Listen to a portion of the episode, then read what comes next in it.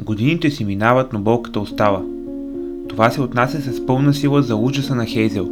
Точно след месец, на 29 май тази година, ще се навършат 36 години от ужасната трагедия, отнела живота на 39 души. Близо 600 пък са ранените. Тези родени през 80-те години на миналия век сигурно си спомнят много добре случилото се на финала за кеш между Ювентус и Ливърпул. За мен, като спортен журналист, роден след събитието, остава само да го разкажа и припомня, за да могат повече хора да са запознати с, може би, най-голямата трагедия променила футбола. След видеото ще имате много въпросителни. Те обаче едва ли ще имат точен отговор. Денят е 29 май, а годината 1985.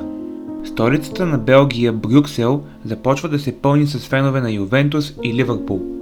Двата тима достигат до финал на Кеш, а от УЕФА решават стадион Хейзел да приоти големия сблъсък. Цели семейства пътуват до Брюксел с шалове и тениски на любимия си отбор и не подозират какво ще се случи след няколко часа. По обяд в деня на матча, напрежението между феновете на двата отбора започва да расте. От време на време се чува как стъклени бутилки се чупят по улиците на белгийската столица. До сериозни ексцесии не се стига и феновете се насочват към стадион Хейзел. Тук започват полемиките. А защо от УЕФА решават Хейзел да приоти финала за кеш? На пръв поглед се вижда, че стадионът не отговаря напълно на изискванията за безопасност. Под седалките лесно могат да бъдат намерени камъни, а на снимки може да се забележи, че някои от оградите между трибуните са телени и толкова тънки, колкото плета на село. Но нека се върнем на разположението на феновете. Привържениците на Ювентус е трябвало да бъдат поместени в сектор О и Н, докато тези на Ливърпул в Хикс и У. Може би нямаше да се стигне до такава голяма трагедия, ако туристическа агенция не бе продала билети на феновете на италианския отбор за неутралния сектор Z, намиращ се точно до англичаните. И до днес се смята, че алчността на чиновник от УЕФА е голямата причина за размириците на Хейзел. Той снабдява туристическата агенция с билети за сектор Z в опит да спечели някое друго евро отгоре. Стадионът започва да се пълни. Идват все повече фенове, а проверката на входовете на стадиона е меко казано отпусната. Освен фенове на Ювентус и Ливърпул, дошли от Италия и Англия, неутрални фенове от Франция и Белгия също присъстват на финала.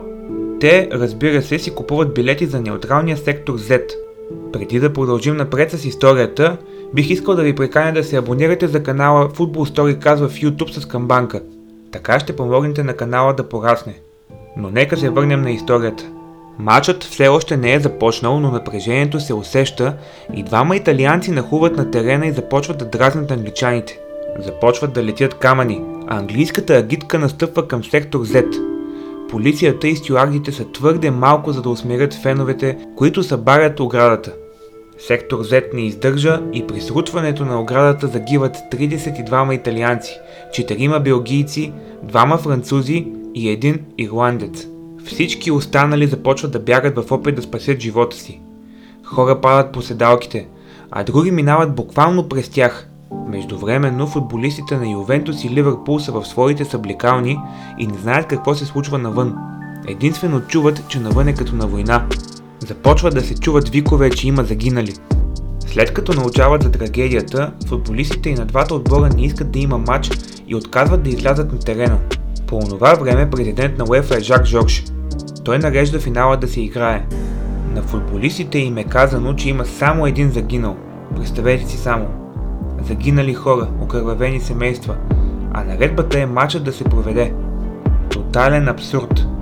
Шоуто трябва да продължи, както пее Фреди Меркюри. В доводите на Жак Жорж може и да има някаква логика, но ако съществува такава, то тя е минимална. Той обяснява, че ако бъде позволено на феновете да напуснат стадиона, то Брюксел ще пламне. След случилото се малко телевизии по света излъчват матча. Например Германия спира предаването си и отказва да предава двобоя. В България пък матчът започва от първия съдийски сигнал и липсват кадри от трагедията. Австрийците пък излъчват срещата без звук. Финалът между Ювентус и Ливърпул започва с час и половина закъснение, а гол на Мишел Платини от Дуспа отсъдена за нарушение срещу Буниек извън наказателното поле в началото на второто полувреме, донася купата на старата госпожа. Има снимки как Платини отпразнува гола си с високо вдигната ръка точно пред сектор Z. След мача пък шампионите правят почетна обиколка, която със сигурност е можело да бъде избегната. Радостта на футболистите на Ювентус е определена от много хора като прекалена. Казах ви, че тази трагедия променя до голяма степен футбола. Най-вече в Англия. Английските клубове получават наказание от 5 години извън евротурнирите, а Ливърпул за 6 години. 25 са задържани, след което 14 хулигани на Ливърпул са признати за виновни и влизат в затвора. Шефът на полицията в Брюксел, един белгийски футболен функционер и генералният секретар на УЕФА Ханс Бангертер са глобени в опит да бъде замазано положението. След случилото се на Хейзел, от УЕФА затягат мерките за сигурност по стадионите, като например монтирането на камери вътре в стадиона. Каквото и да направят обаче, кървавото петно от Хейзел остава. Надявам се, че днешната тема ви е харесала. Ако е така, подкрепете канала на Football Storycast в YouTube и последвайте всички профили в социалните мрежи. Линк за тях ще намерите в описанието. До следващия път!